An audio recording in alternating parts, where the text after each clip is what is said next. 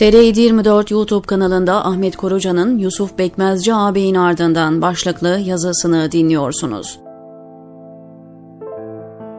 Mutlak bilgi Allah'ın katındadır. Hiç kimseyi ona karşı tezkiye etmem ve edemem.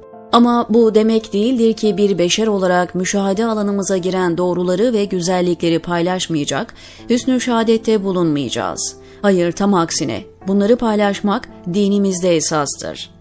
İşte okumakta olduğunuz yazı merkezinde bu düşüncenin yer aldığı bir niyetle kaleme alınmıştır.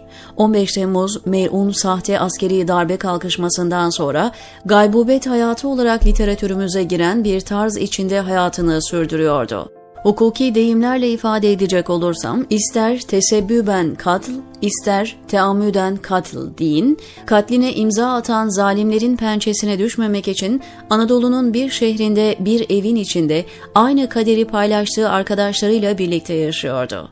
Bir haber aldım bir gün. FaceTime üzerinden Yusuf ağabeyle konuşmak istersen cümlesini tamamlamasına izin vermedim o dostumun.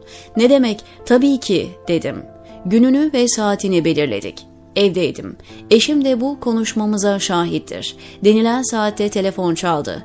Açtım telefonu ve karşımda yiğit mi yiğit, mert mi mert, nur yüzlü Yusuf ağabeyimi gördüm. Yıllar sonra bedenlerimiz olmasa da küçücük bir ekran üzerinde bakışlarımız birbiriyle buluştu. Onun bakışları kalbime saplanan bir mızrak gibi deldi geçti beni. Her zaman şahit olduğumuz metin kişiliği, vakur duruşu, onur abidesi hususiyetlerinin hepsini içinde barındıran o tok sesiyle "Selamünaleyküm hocam." dedi. Aman Allah'ım Nerede duysam bu ses onun sesi diyebileceğim işte o ses var olan sükuneti bozmaya ve insana bu gözyaşı seli bu iki çift gözden akan yaşlarla mı oldu dedirten gözyaşlarının salınmasına yetti. O orada, ben burada karşılıklı telefon ekranları önünde hıçkırıklara boğulmuş ağlıyorduk. Hayır hayır ağlamıyorduk konuşuyorduk.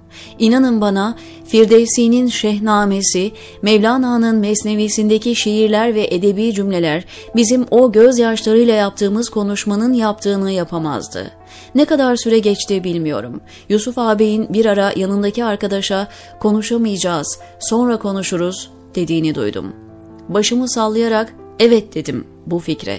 Kapattık. Yusuf ağabey, Hz. Ebu Bekir'in sadakati, Hz. Ömer'in celadeti, o celadet içinde saklı bulunan ve gerektiği zaman ortaya çıkan Hz. Osman'ın hilmi, şefkati ve nihayet Hz. Ali'nin rasyonel aklı, düşünce ufku ve gelecek tasavvurunu cem eden bir insandı. Efendimiz döneminde yaşasaydı zerre kadar şüphem yok ki o taşımış olduğu kimlik ve kişilik özellikleriyle ilk sahabiler arasında yerini alırdı. İnandığı ve kabullendiği değerler uğrunda yapılabilir bulduğu her türlü projeye destek veren, bu uğurda maddi manevi hiçbir fedakarlıktan kaçınmayan nadide bir insandı o. Hoca Efendi'ye olan sevgi bağı, İskender'in kılıcının bile parçalayamayacağı bir kör düğüm misali herkese ayandı. Ama bu aklı ve mantığı bir kenara atan urbaya dönüşmedi hiçbir zaman. Hiç unutmam esnaflarla alakalı İzmir'e yakın bir beldede cereyan eden hadiseyi tahkik etmiş ve yaptığı tahkikatın sonucunu arz etmeden önce 15 dakika hiç sözümü kesmeden beni dinleyeceksen anlatırım demişti Hoca Efendi'ye.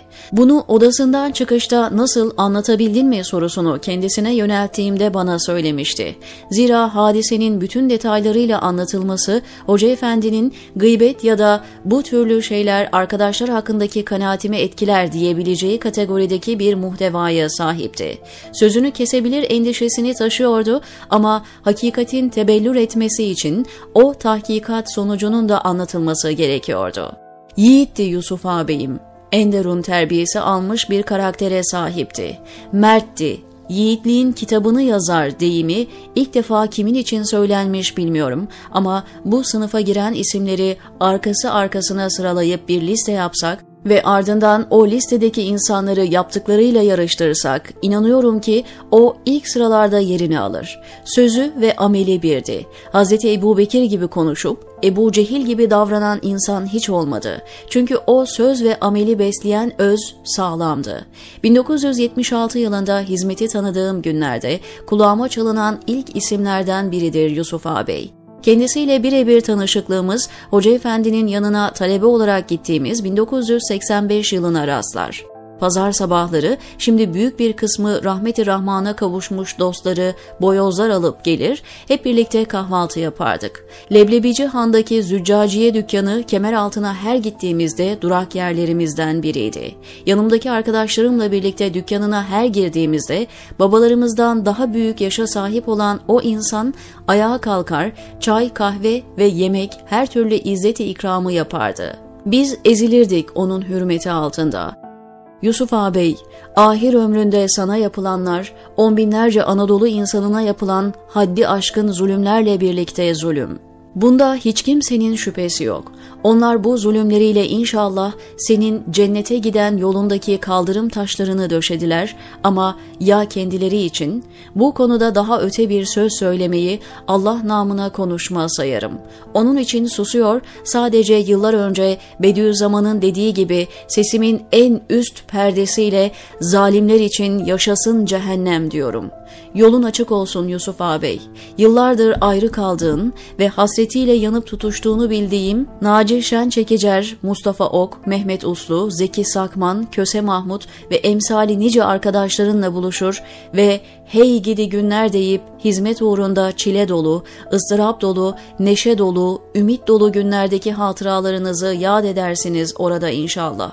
Mekanın cennet, makamın âli, Kur'an yoldaşın ve Peygamber Efendimiz de cennette komşu ve arkadaşın olsun, diyor Ahmet Korucan TR724'deki köşesinde.